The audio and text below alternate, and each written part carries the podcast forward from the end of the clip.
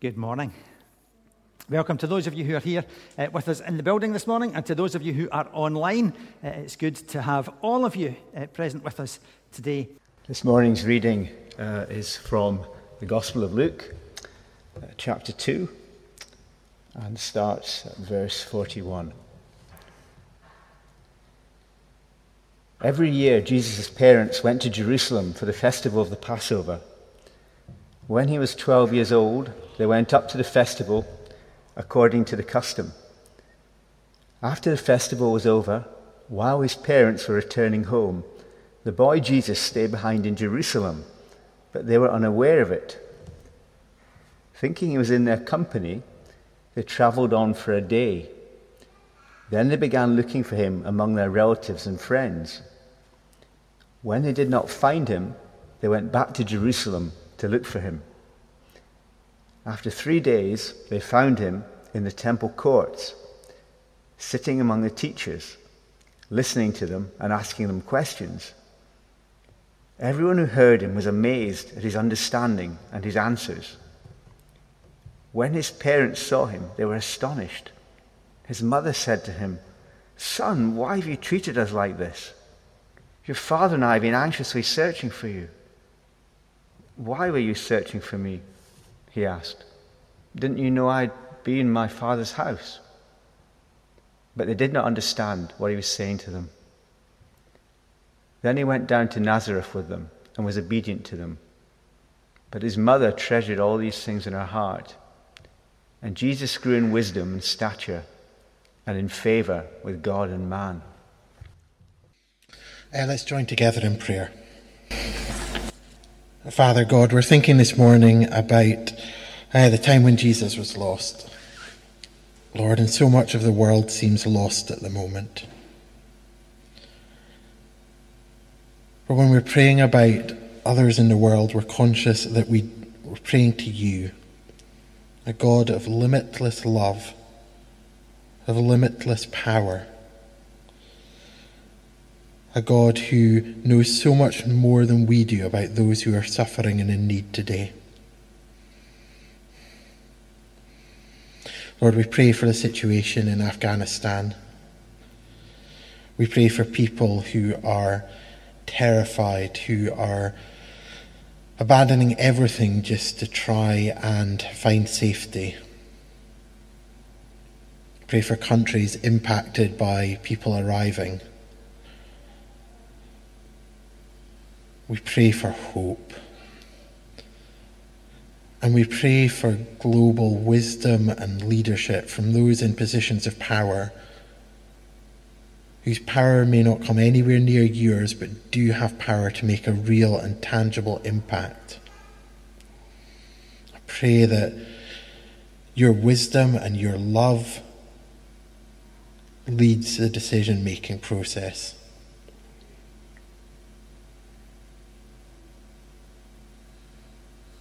And Lord, we think of natural disasters that we've seen recently in Mexico overnight, in Haiti a few days ago. Lord, again, people's lives are destroyed with next to no warning through events out with their control often. People left with nothing, people abandoning their homes and their livelihoods just for, to find any form of safety. Lord, we pray there again for, for safety, for hope, for restoration. And Lord, the world needs to be restored. As we were thinking about earlier with the climate change conference coming up, and as those natural disasters are demonstrating, the world is lost as well. The world needs radical change. So, Lord, help us see how we can make changes in our own lives, how we can demonstrate that your love extends to the planet that we're in. Lord, a powerful message that reaches out, particularly from those of us who are in this country of affluence compared to so much of the world. And Lord, finally, we think about those closer to home. We think about those who we love, our friends and our family. We think about other members of our church family who can't be here today. People who are trapped maybe by circumstances or by ill health or something as simple as a lack of transport to come here today. Lord, we pray that your love reaches out. It reaches out to every person here. It reaches out to every person watching this through their computer or their TV. And your love, which surpasses all understanding, reaches out to every corner of the world. Amen.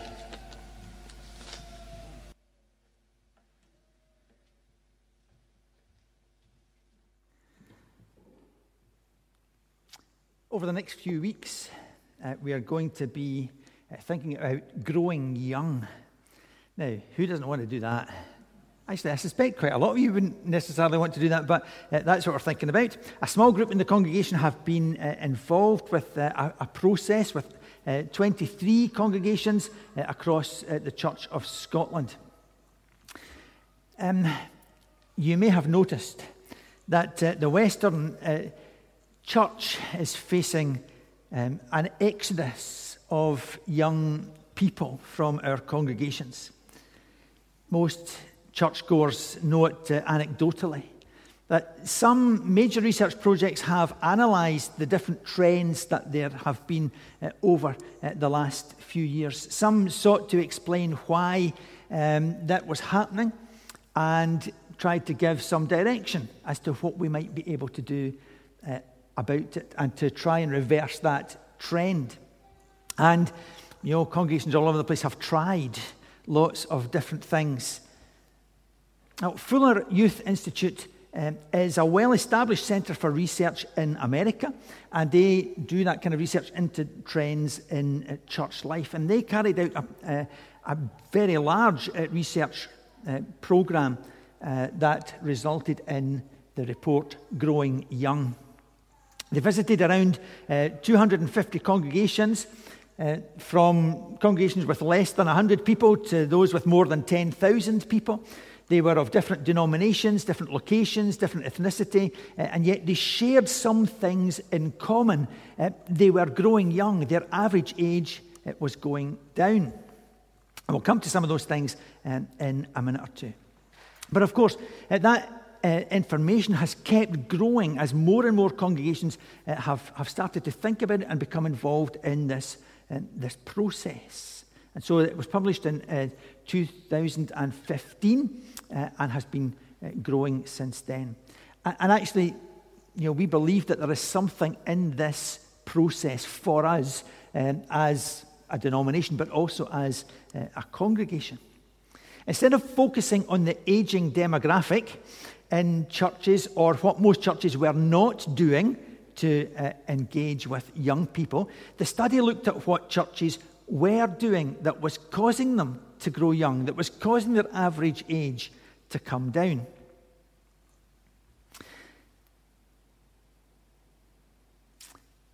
Their previous major project was one that actually this congregation uh, did some work on, and it was called Sticky Faith.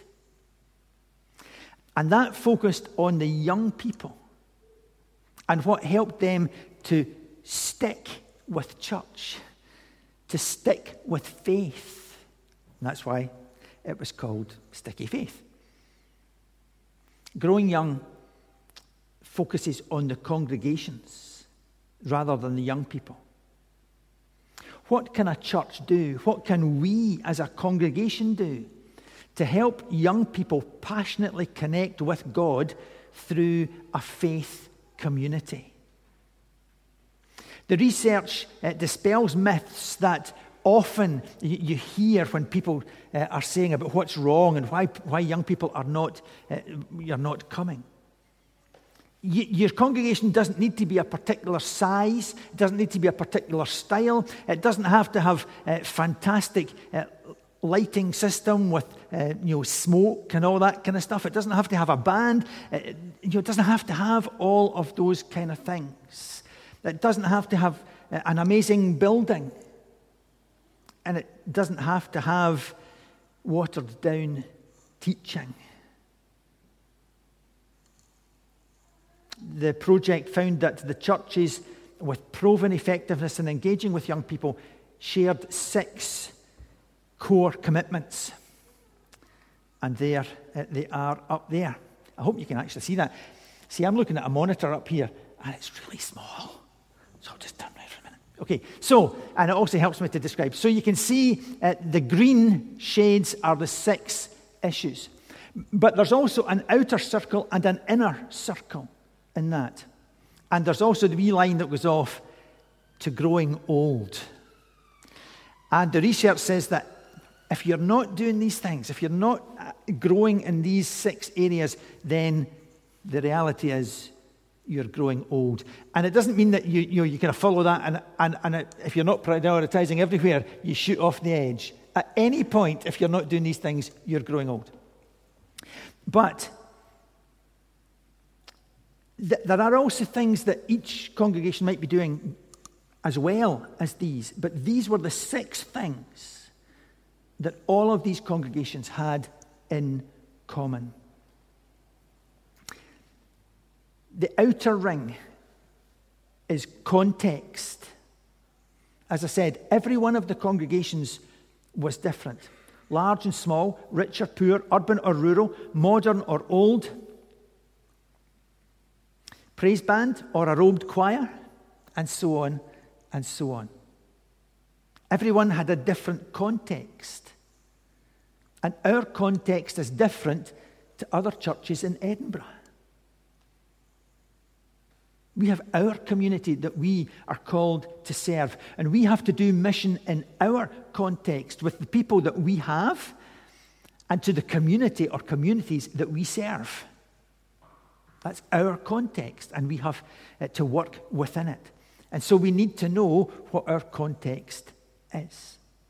The inner ring is Jesus centered community. In truth, you could get most of these things at the bowling club or at the knitting group. So, what makes it different? What makes it different to social work? It's a Jesus centered community.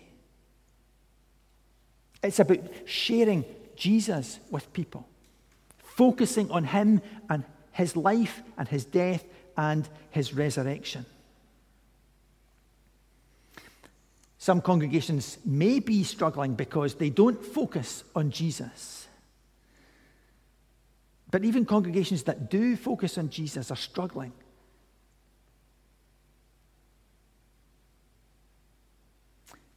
In a way, you know, that, that idea of having to focus on Jesus shouldn't really be a surprise. You know, how can we expect the church to grow if we don't ever tell anyone about Jesus? He is the way and the truth and the life. There is no route to heaven except through Him. So if we don't share Him, how can we expect growth? Of course, it's not just telling, although that is really important. It's about living it out in a way that makes a difference in our lives. Because if being a Christian makes no difference in our lives, why would anybody else bother? And so they have the six areas. The first is um, it's about unlocking key chain leadership. And do you know what? I have over here, oh, the excitement of it all. I was given keys to the church. Right? But that tells you something. These physical keys tell you who is trusted and who isn't.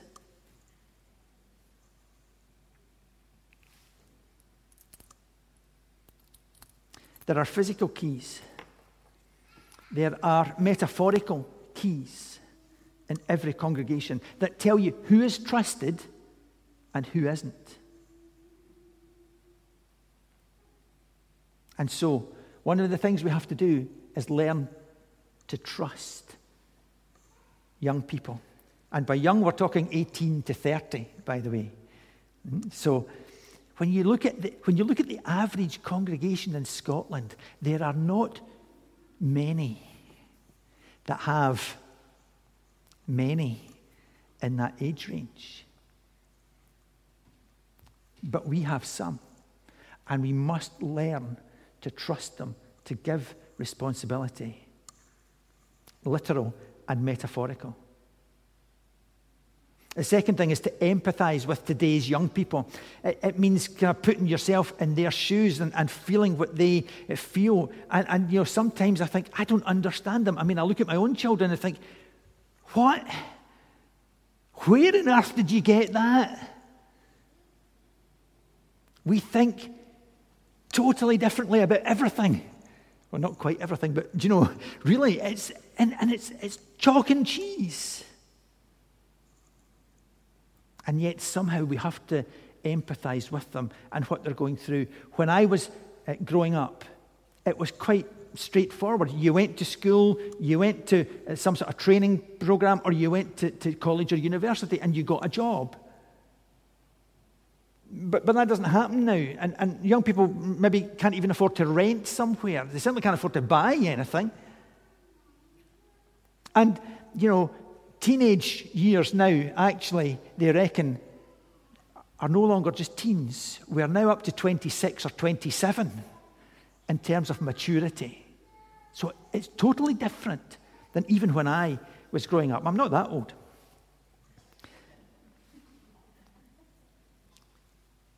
Young people are grappling with all sorts of huge questions identity, belonging, purpose. They experience often systemic abandonment due to uh, divorce, to the self absorbed adults around them. I Don't know if you've ever been uh, in a restaurant and you see the adults on the phone completely ignoring the children. Then we have take Jesus' message seriously. The report, the, the authors of the report were struck by how, in the churches that they studied, Jesus actually was more significant than the kind of theology that often we have focused on in the past. His words rang true for the young people who were hungry for life giving direction. One uh, young person said, The goal of our church is not really effectiveness with young people, but serving and following Jesus. And young people like me are attracted to churches that want to do that. Of course, it doesn't mean that we abandon proper theology or, or somehow water down the teaching. In fact, I would say we need to be more radical, more direct, more honest, acknowledging that we get it wrong, acknowledging that we've failed. It's perhaps not a thing that we've heard very often from pulpits in Scotland. Then it's fueling a warm community. Warm is the new cool in these congregations where authenticity triumphs over worship style or programs. Young people who participated in the research, they, they wanted congregations where uh, they, they were welcomed, where there was a sense of belonging and acceptance, where, where people were hospitable and where they were cared for. I mean, who doesn't want that?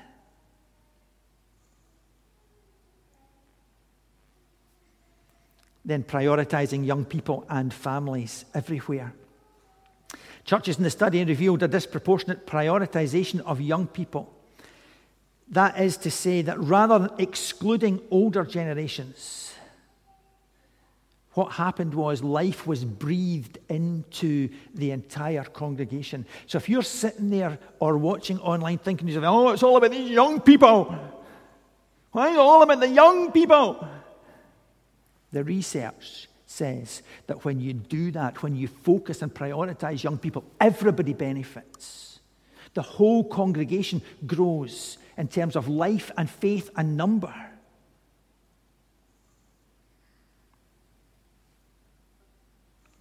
One pastor who uh, did this work said, Everyone rises when you focus on young people.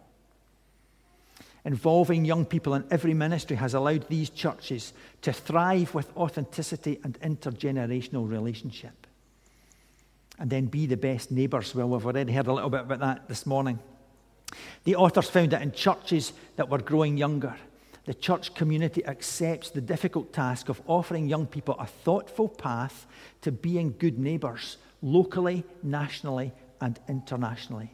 They provide opportunities for young people and emerging adults to serve other people, to pursue social justice, to find their calling, to interact with culture, and to respond to the, the, the moment cultural issue. Growing Young as a project offers helpful strategic ideas, but the most important thing, I think, is, is that it identifies these ultimate questions that young people are asking and what they desperately need. It suggests there are three questions that they are most concerned about. First of all, is identity Who am I? Secondly, it's about belonging. Where do I fit in? And thirdly, it's about purpose. What difference do I make? And the response to that is uh, suggested as grace, love, and mission. These are the qualities that the church holds intrinsically and which best address the young people's painful dilemma and the quest for identity, belonging, and purpose. Of course, we all ask these questions at different stages in life, but they are especially acute for young people. And they are asking them earlier and earlier, and as I said, later and later. In our reading today, we can see that Mary and Joseph, along with their wider family, were God centered. Of course, they couldn't be Jesus centered because his story wasn't kind of uh, ready at that point, but they were God centered. Every year they did what they were supposed to do, they went to the temple. And, you know, if you're here today and your children are through there, I want to encourage you. That's, that's a good, positive thing to do and a great role model to set. They went to the temple when they were able, when they should. There was some empathy to, to the young people because they were allowed that degree of freedom to, to be with each other during the journey. Of course, it also went slightly wrong when um, allowed them to overlook the fact that Jesus wasn't actually there. There are warm and caring relationships there. But also, nobody was really looking out for Jesus. They just assumed so much. And you know what? Every congregation will tell you they are warm and welcoming and caring. Every congregation will tell you that. And I want to tell you it's not true. it's very easy to assume and to overlook people. What if, when they had been in the temple, Jesus had been given the opportunity to ask his questions? What might they have learned from him and the questions that he had if they had just taken time? if they had prioritized the young people, Jesus wouldn't have been missed. He wouldn't have been left behind. Of course, it's easy to be critical, but mistakes were made because assumptions were made. And as we work through this process, we will try some things that will not work. And what I hope we will not do at that point is go, told you so. We tried that 40 years ago and it didn't work then because I have to say that has been said to me in the past. We'll try some things. We'll give people responsibility to take things on. We'll make some decisions that some of you will not be happy about. Uh, I'm not going to apologize for that. We need to take risks. We need to allow people to grow in their life and in their faith and their walk with God if we are genuinely concerned about the future of the congregation and the wider church, we're going to have to do things differently with a different emphasis. But I want to stress again that the congregations that have managed these have found that it benefits everybody. If we learn to live with the priorities of grace, love, and mission, then we won't go far wrong. Amen. We have another.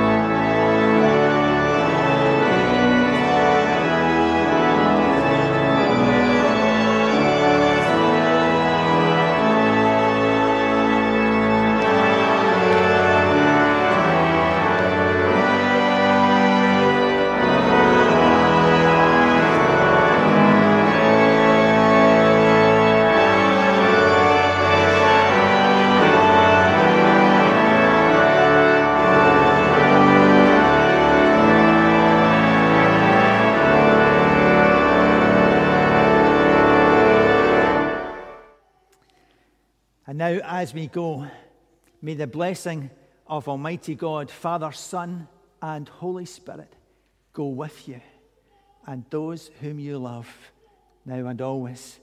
Amen.